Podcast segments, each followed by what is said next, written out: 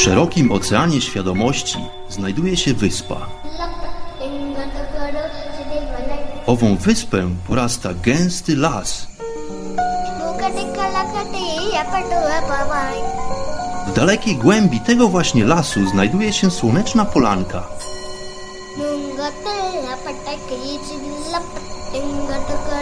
Przy tej oto polance w gorących promieniach słońca stoi sobie pewna magiczna chata.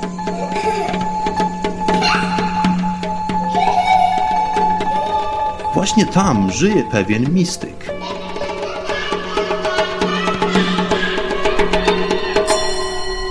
Mam na imię Bart i zapraszam wszystkich serdecznie do wysłuchania programu Chata Mistyka.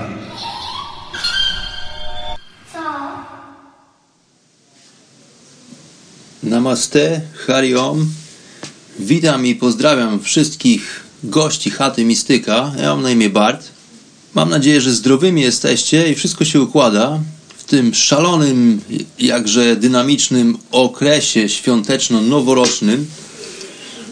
Kiedy nagrywam tą audycję, jest już po Wigilii, aczkolwiek jest przed Sylwestrem i dźwięk, oto wibracja tych moich słów dociera do Was właśnie tuż przed obchodami tak zwanego Nowego Roku.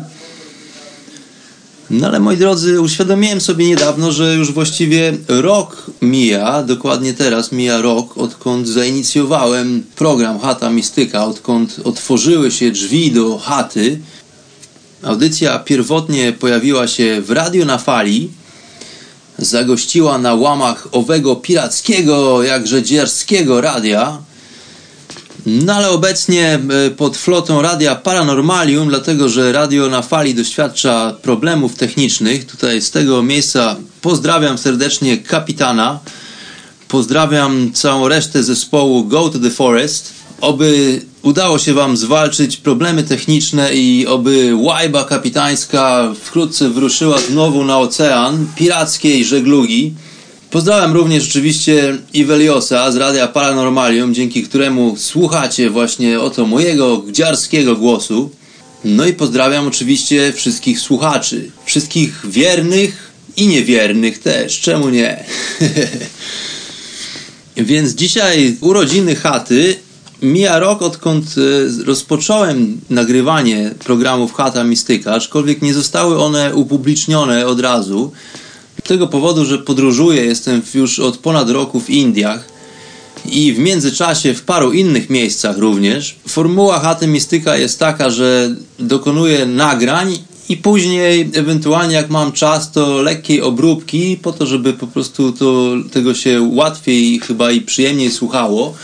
No a czasami są to programy takie bardzo improwizowane, nie, gdzie nie poruszam żadnych głębokich, metafizycznych tematów, tylko są to takie iście reporterskie e, opowieści z mojej podróży i z miejsc, które udaje mi się odwiedzić w Indiach.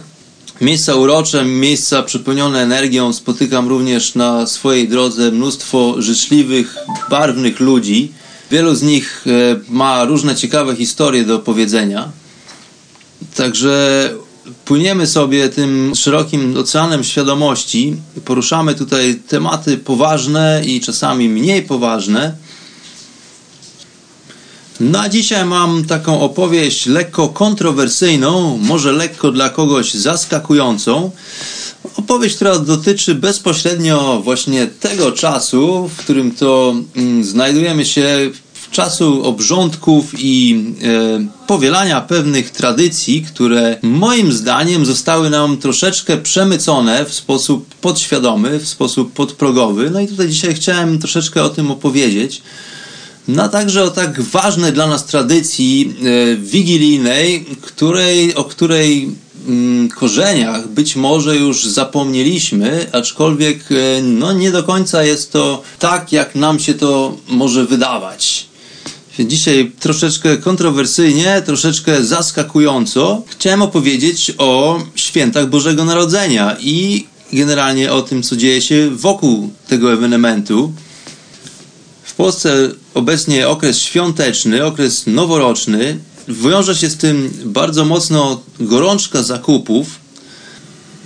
To jest takie zjawisko, które staje się dosyć agresywne w swojej formie, owa gorączka zakupów, dlatego że przez ostatnich parę lat okres sprzedaży produktów świątecznych i z tym związanych prezentów i różnego innego, i innego rodzaju bibelotów zaczyna się już w roku coraz wcześniej i wcześniej, dlatego że sklepy zaczynają już przyozdabiać się w sposób świąteczny i promować produkty do sprzedaży w okresie świątecznym już na przykład w październiku, czyli dwa miesiące przed wydarzeniem.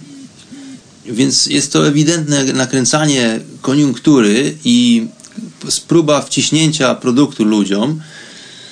No ale tutaj dzisiaj chciałem opowiedzieć trochę o niebezpieczeństwach, które wiążą się z tym okresem.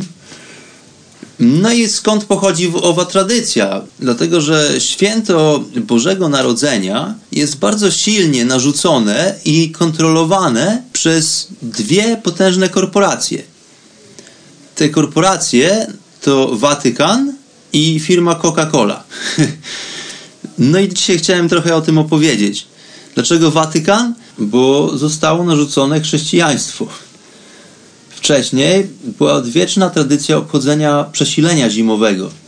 To jest tak naprawdę to ważne astronomiczne wydarzenie, które sprawia, że ludzie świętują tą porę roku.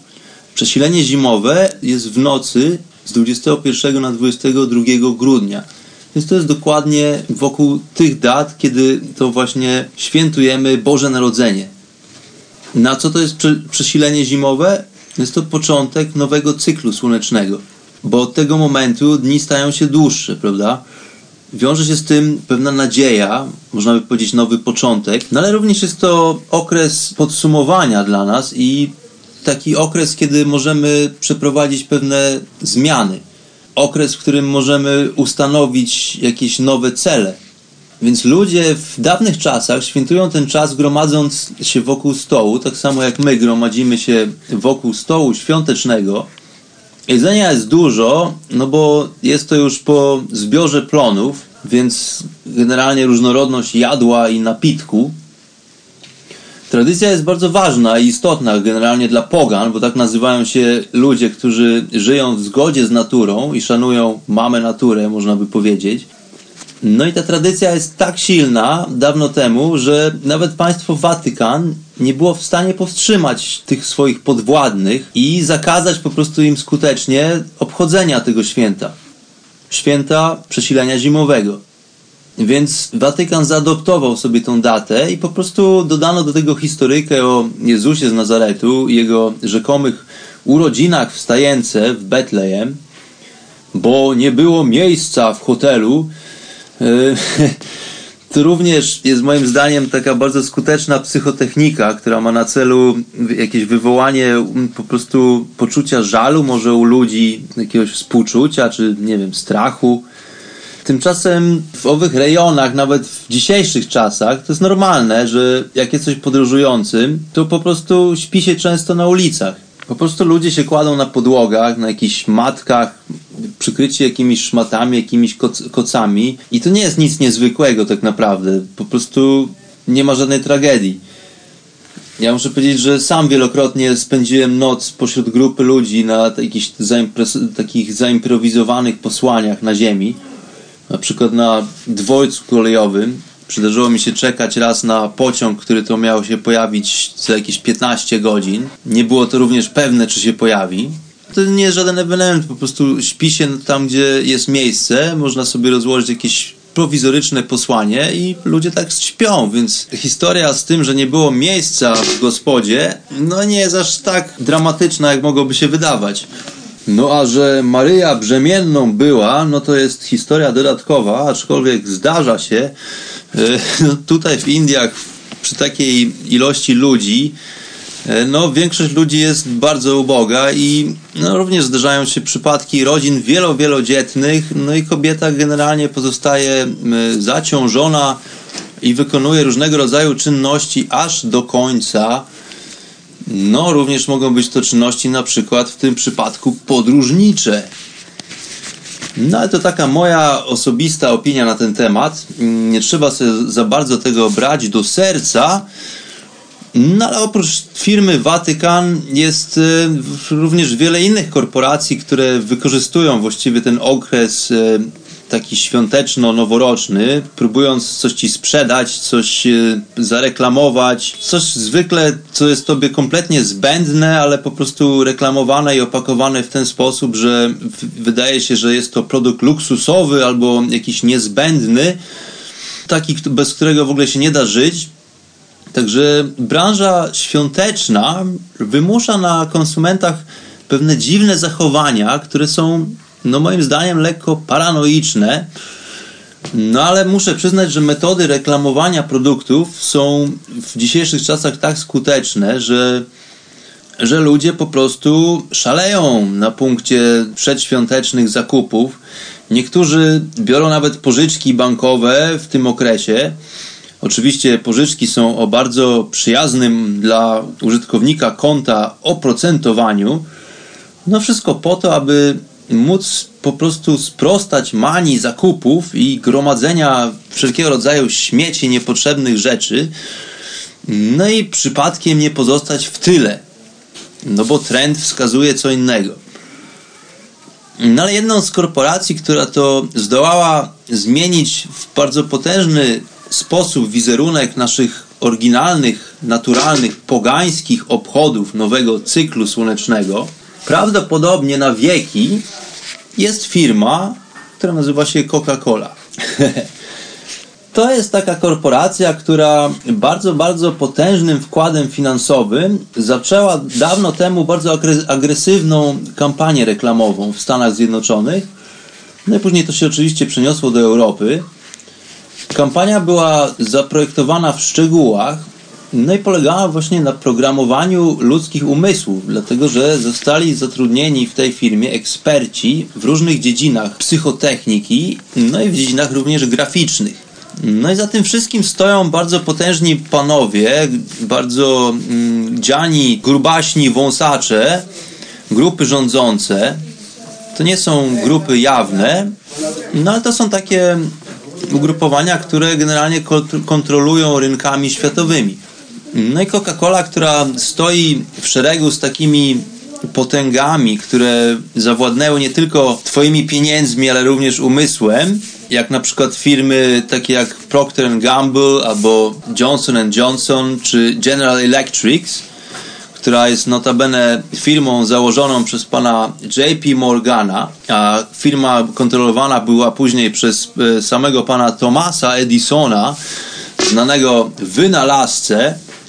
No ja nazywam go złodziejem, dlatego że to on przejął pomysły i urządzenia pana Tesli i przyczynił się do zatajenia właściwie tej technologii. No tego nie ma co ukrywać, największego moim zdaniem jak do tej pory geniusza, no i można by go również nazwać dobrodziejem tej planety właściwie, no pod względem technologicznym i pod względem po prostu jego planów na rozdanie ludziom wiedzy i energii powszechnie i za darmo. No to człowiek zasługuje na naprawdę wielki szacunek. No i tutaj słyszę już wyrazy sprzeciwu, no jak Johnson and Johnson, ale przecież oni robią jakieś takie pudry dla dzieci, robią szampon, co nie szczypie w oczy. No robią, ale znakomita większość produktów farmaceutycznych, tak zwanych legalnych trucizn, dostępnych na rynku, jest również sygnowana przez tą właśnie korporację Johnson and Johnson.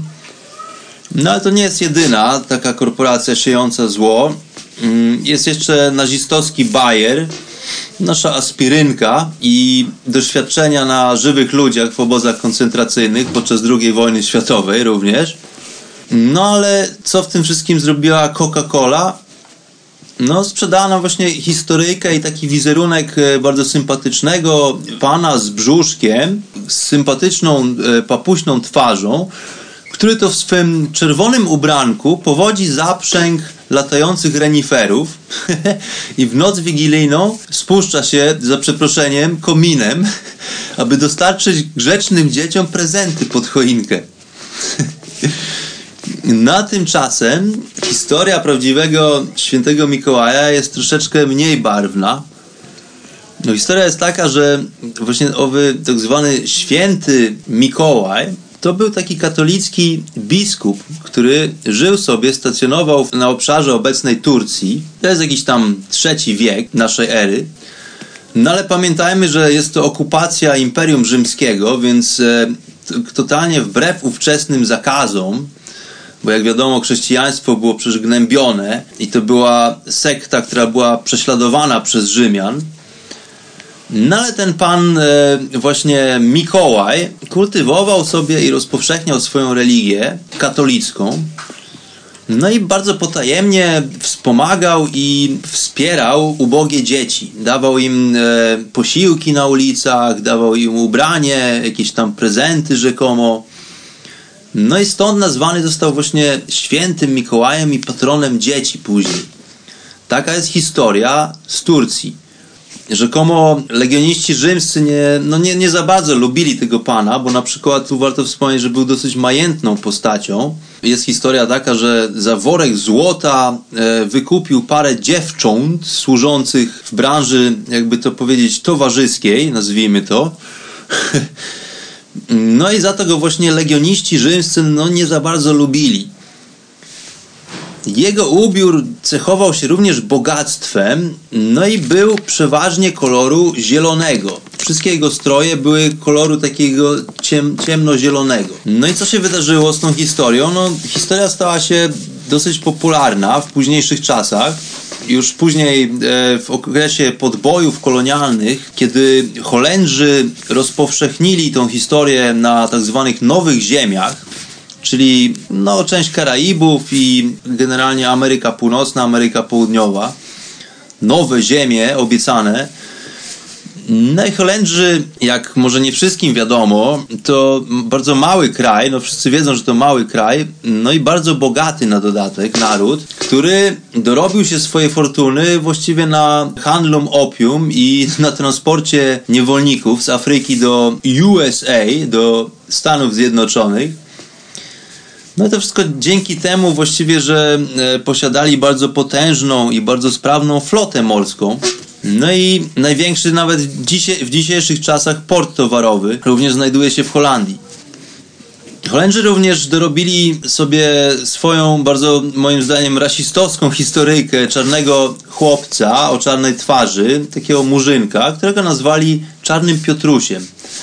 Był to rzekomo taki pomocnik świętego Mikołaja, no ale tak naprawdę na tle kulturowym był to po prostu symbol murzyńskiego niewolnika, no i takie właściwie pośmiewisko dla ludzi. No ale ta historia, z tego co wiem, w Polsce jest troszeczkę mniej znana, być może w ogóle nieznana, aczkolwiek w Holandii i w Niemczech nadal historia istnieje, jest nadal popularna. Pomimo tego, że co roku jest grupa ludzi, którzy bardzo mocno sprzeciwiają się, to zwykle grupa imigrantów, ludzie, którzy mają różne pochodzenie etniczne, różne kolory skóry. No i pojawiają się w Holandii takie oficjalne protesty w okresie właśnie świąt Bożego Narodzenia, kiedy to właśnie na różnych produktach pojawia się Czarny Piotruś, no i ludzie również przebierają się za Czarnego Piotrusia, wysmarowując sobie twarze na czarno na przykład. No i to wszystko dzieje się właśnie o tej porze w Holandii, no ale na przykład sama tradycja ubierania choinki pochodzi z Niemiec, gdzie dawno, dawno temu zwykło się po prostu wieszać jabłka. Tak, i jabłka i różne jakieś takie suszone owoce, takie różne frykasy na świerkach w lesie, na drzewkach. To wszystko robiono po to, to była taka tradycja po prostu e, ludowa, aby właśnie wspomóc również ubogie dzieci rzekomo, no i umilić im życie.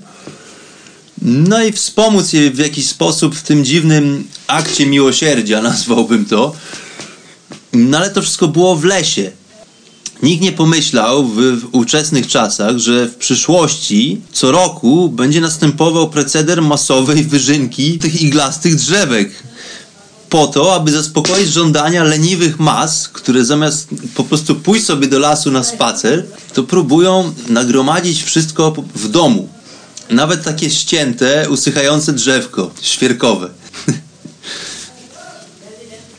No tak, Bart, tutaj słyszę, ale przecież sadzi się co roku nowe drzewka i to tylko taka pradawna, niewinna tradycja jest, taka polska tradycja i nie polska. No tak, moi drodzy, sadzi się te wszystkie drzewka po to, aby po prostu parę lat później wyrżnąć cały ten zagajnik w pień ponownie.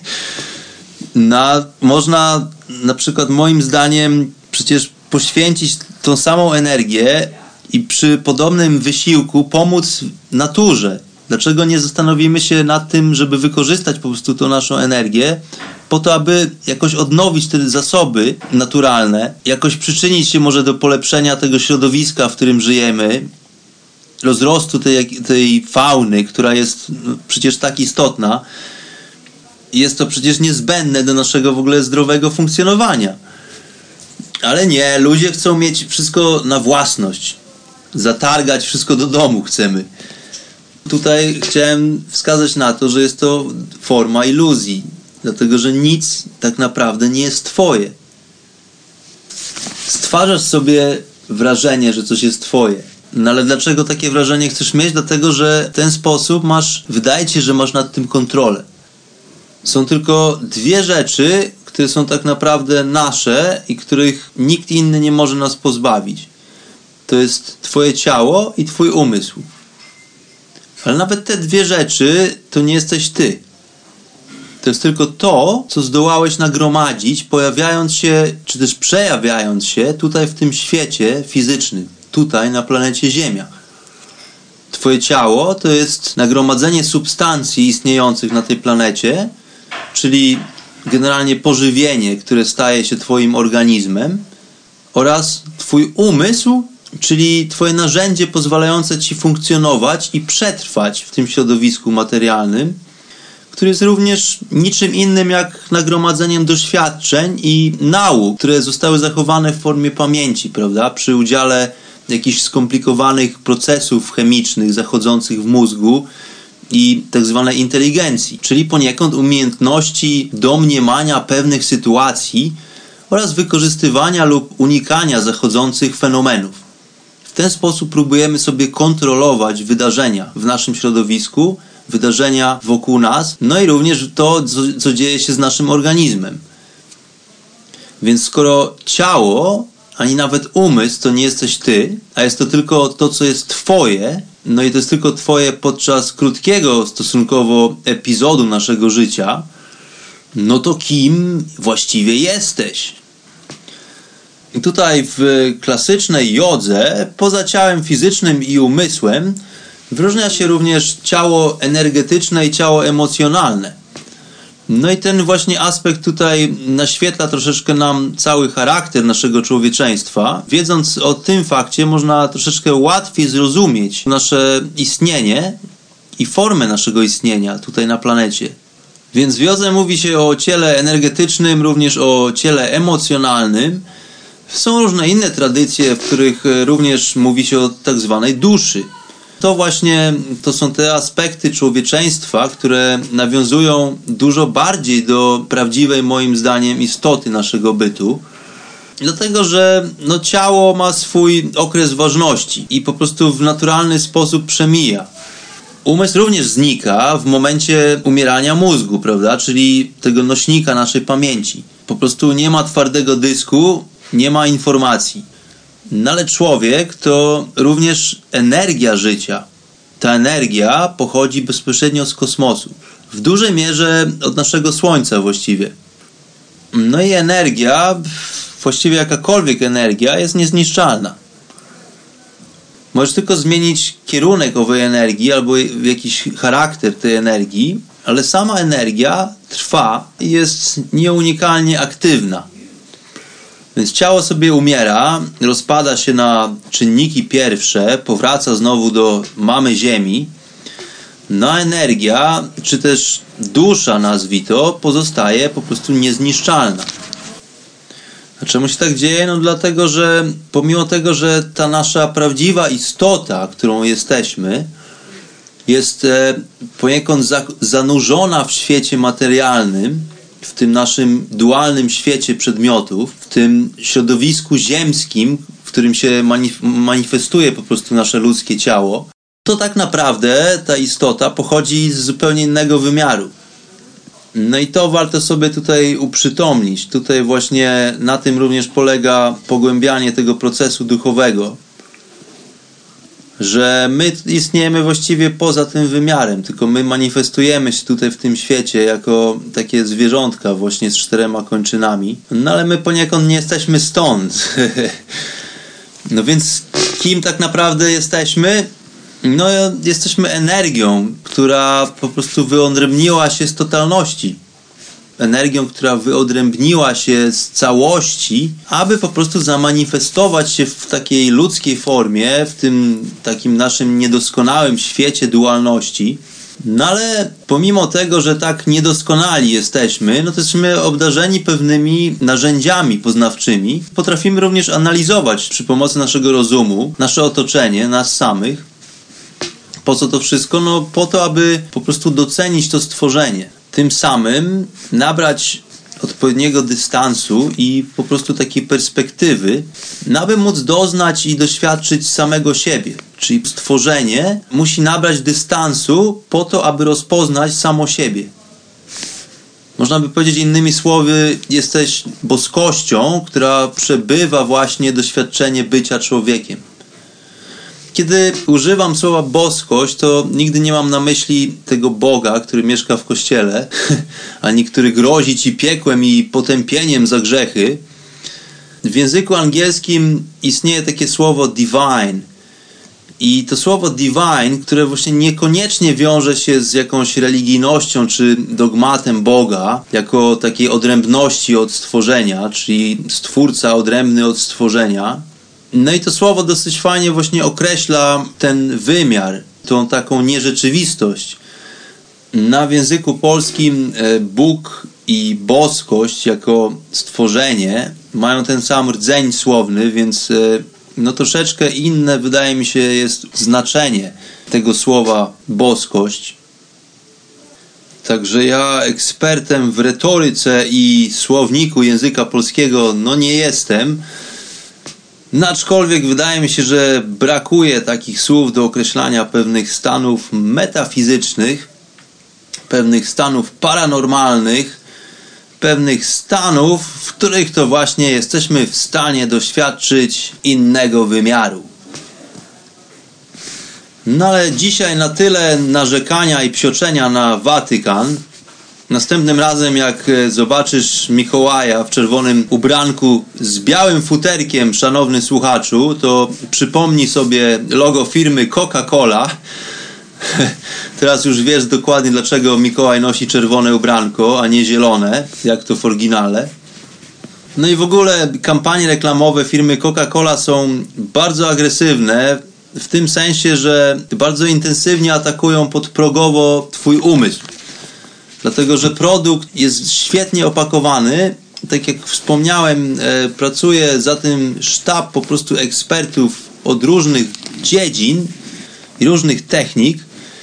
Samo e, logo Coca-Coli zaprojektowane jest ściśle pod odpowiednich, bardzo skutecznych reguł graficznych przy użyciu tak zwanej świętej geometrii. No i odpowiednich proporcji, które bardzo skutecznie, bardzo intensywnie zapadają w pamięć konsumenta.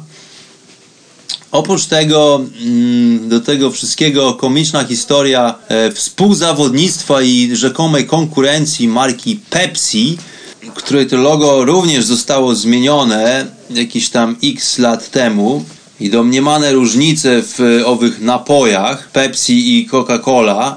No tak naprawdę obydwa produkty należą do tej samej grupy inwestycyjnej. No i tutaj warto dodać ową sekretną recepturę Coca-Coli, tak usilnie strzeżoną przez generacje. Ta sekretna receptura, która jest tajemnicą tego rozkosznego, niesamowitego smaku tego napoju. By the way, początkowo produkt był reklamowany w ogóle jako napój stymulujący, czyli taki tak, tak zwany energy drink.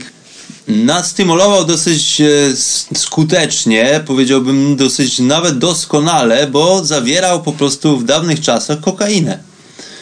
Tak, moi drodzy, kokainę, czyli po angielsku cocaine lub coke. No to już wiadomo, skąd nazwa produktu się wzięła. W dzisiejszych czasach kokaina jest już nielegalna, no ale Coca-Cola zawiera za to tony cukru, no i również sekretny składnik, który polepsza smak. No i tym owym sekretnym składnikiem jest, uwaga, soda kaustyczna. Tada! No i tutaj cała właśnie tajemnica Coca-Coli, soda kaustyczna. No jak wiadomo, jest to trucizna i silny detergent, no ale ma również bardzo specyficzne własności w połączeniu z innymi materiałami. Dlatego, że soda ka kaustyczna okazuje się, że nadaje materiałom zdolność elektromagnetyczną. To jest coś takiego, o czym wiedzą doskonale studenci pana Keszego. Ci, którzy zajmują się technologią plazmową, tutaj ponownie ukłon do kapitana Tomka. No i tutaj panowie do budowy niektórych urządzeń wykorzystują na przykład butelki po Coca-Coli. No właśnie z tego powodu, że soda kaustyczna zmienia lekko strukturę polimerów w plastiku w tej butelce. No i dzięki czemu taka butelka staje się po prostu takim doskonałym środowiskiem do właśnie zamanifestowania się plazmy, do zamanifestowania się energii plazmatycznej. Także, no drogi gościu chaty, człowieku świadomy, nie pij Coca-Coli. No dzisiaj trochę takiej krytyki wylało się z moich ust. Mam nadzieję, że tutaj nikogo nie uraziłem, nikogo, kto, mm, kto kultywuje tradycję święta Bożego Narodzenia. No i tych, którzy używają, tudzież nadużywają owego napoju wyskokowego. Ale w ogóle do nagrania audycji o tym temacie zainspirowała mnie moja mama, która podczas naszej rozmowy telefonicznej... No moja mama jest generalnie bardzo świadomą osobą i wyczuloną na wiele kwestii, która również nie popiera firmy Coca-Cola i która nie pija na co dzień napoju wyskokowego Coca-Cola. No ale okazało się w czasie naszej rozmowy, że mama również powodowana świąteczną gorączką, tudzież naciskiem firm reklamowych, no również postawiła na stole wigilijnym buteleczkę Coca-Coli. Tutaj z tego miejsca pozdrawiam mamę. No ja osobiście świąt tak zwanego Bożego Narodzenia już nie obchodzę od wielu lat. Jest wielu bogów na świecie. Jezus moim zdaniem nie był Bogiem. On był bardziej, nazwałbym go uzdrowicielem. Człowiekiem, który kontrolował energię, który był w stanie w sposób alchemiczny doprowadzić do pewnych procesów. No i był istotą oświeconą, czyli taką, która właśnie pojednała się z totalnością. No i próbował o tym nauczać. No jego nauki były, powiedziałbym, zgoła odmienne niż to, co się podaje nam obecnie pod szyldem Kościoła katolickiego. No ale to jest też może historia na kiedy indziej. Jest to historia moim zdaniem bardzo ciekawa, więc e, no nie ma dla mnie powodów do obchodzenia e, jakiejś takiej no nie do końca prawidłowej, rzekłbym nawet wydumanej daty urodzin Jezusa z Nazaretu. No tak, Bart, ale to taka piękna tradycja, cała rodzina spotyka się wokół stołu. No, nie zrozum mnie źle. Tradycja jest bardzo stara, ok? Tradycja jest bardzo ważna. Tradycja jest właściwie starsza niż sam Watykan. Nie mam nic przeciwko, żeby spotkać się z rodziną, zasiąść wokół stołu. Tylko chodzi mi tutaj o to, żeby zdać sobie sprawę, co tak naprawdę świętujemy. Bo świętujemy coś dużo ważniejszego niż gorączkę świątecznych zakupów i po prostu ślepe popadanie w sidła korporacji i biznesów, które próbują nam wcisnąć rzeczy, których tak naprawdę w ogóle nie potrzebujemy.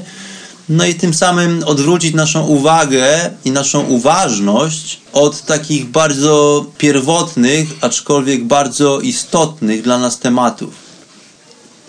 Mówię tutaj o tematach istnienia i świadomości, w jaki sposób i czym jesteśmy tutaj, przejawiając się na planecie Ziemia. zmiana tak potężnego cyklu jak cykl słoneczny jest dla nas tak istotną rzeczą, że właśnie nasi pradawni dziadowie, pradziadowie zdawali sobie z tego doskonale sprawę, dlatego że żyli dużo bliżej natury, dużo łatwiej i dużo lepiej rozumieli naturę.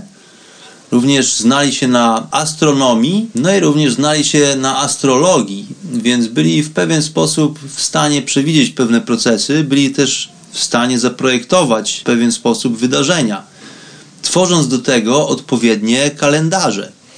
Więc siedząc przy tym stole wigilijnym, no warto chyba sobie trochę zdać sprawę z tego, że świętujemy tak naprawdę coś dużo bardziej potężnego niż ta tradycja i historia biblijna, która jest naprawdę krótkotrwałą historią na łamach tej cywilizacji. Historia Jezusa z Nazaretu i jego narodzin w stajence. No jest to przesilenie zimowe. Jest to zakończenie, a tym samym rozpoczęcie cyklu.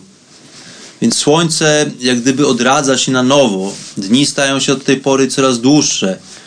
Pojawia się za, y, tym samym jakaś nowa nadzieja. W pewien sposób y, oczyszczamy się po prostu i pozostawiamy w tyle nasze jakieś problemy, nasze trudy, nasze zmagania. No po to, aby narodzić się w pewien sposób ponownie, powstać. Po to, żeby również pokonać zimę. E, nabrać energii tym samym, jakiegoś pędu do działania, ustanowić sobie może jakieś nowe cele, może nabrać jakichś nowych postanowień, może coś zmienić. No, a żeby spotkać się z rodziną przy stole, to nie, do tego nie potrzeba żadnych wymówek. Jak to dobra rodzina, to zawsze miło się spotkać bez okazji.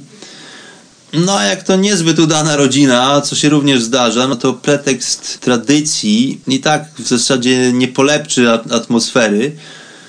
No może tylko wywołać pewne napięcia.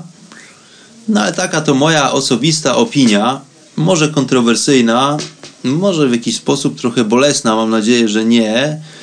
No ale przynajmniej szczera, bo ja szczerym chłopakiem jestem i mówię to, co uważam za prawdziwe. No ale z tego miejsca życzę wszystkim dużo światła, moi drodzy, nabrania odpowiedniego dystansu i klarowności wobec e, odbywających się w e, obecnym czasie obchodów i obrządków, no i również wliczając w to tak zwany Nowy Rok. Nowy Rok podług e, kalendarza gregoriańskiego, notabene, który też jest e, no takiego trochę rodzaju ściemą. No i nie opisuje właściwie nic poza upływającymi dniami. No ale o tym może kiedy indziej również. No są inne dużo bardziej skrupulatne kalendarze, które opisują jakieś prawidłowości w naturze. I pewną naturalną cykliczność. Na przykład jest kalendarz chiński, czy jest kalendarz hinduistyczny, gdzie nowy rok jest w innych datach niż ten, który obchodzi się w świecie zachodnim. No ale również jest na przykład kalendarz majów, który jest bardzo ciekawym opisem cyklu, nie rocznego, tylko wielo, wielotysiącletniego. No ale to o tym kiedy indziej.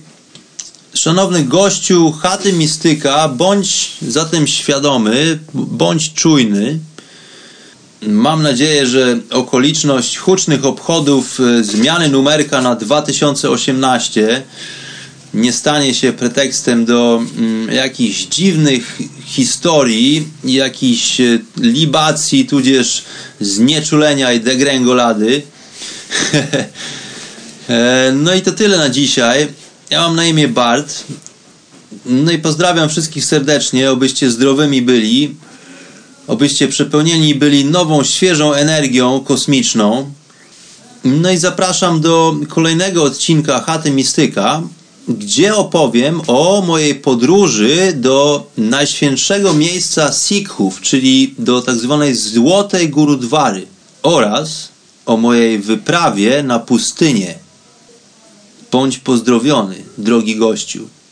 Bądź pozdrowiona, droga gościuwo. Namaste. Pranam.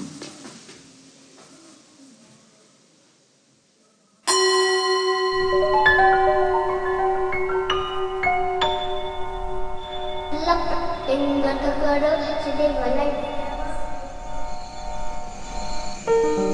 Mukati kalakati yapatu apavai.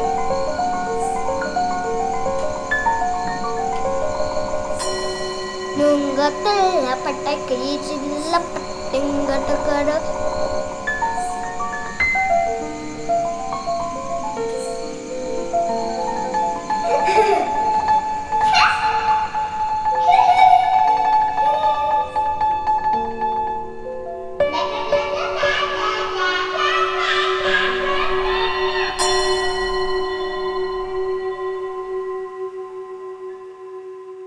Chata Mistyka.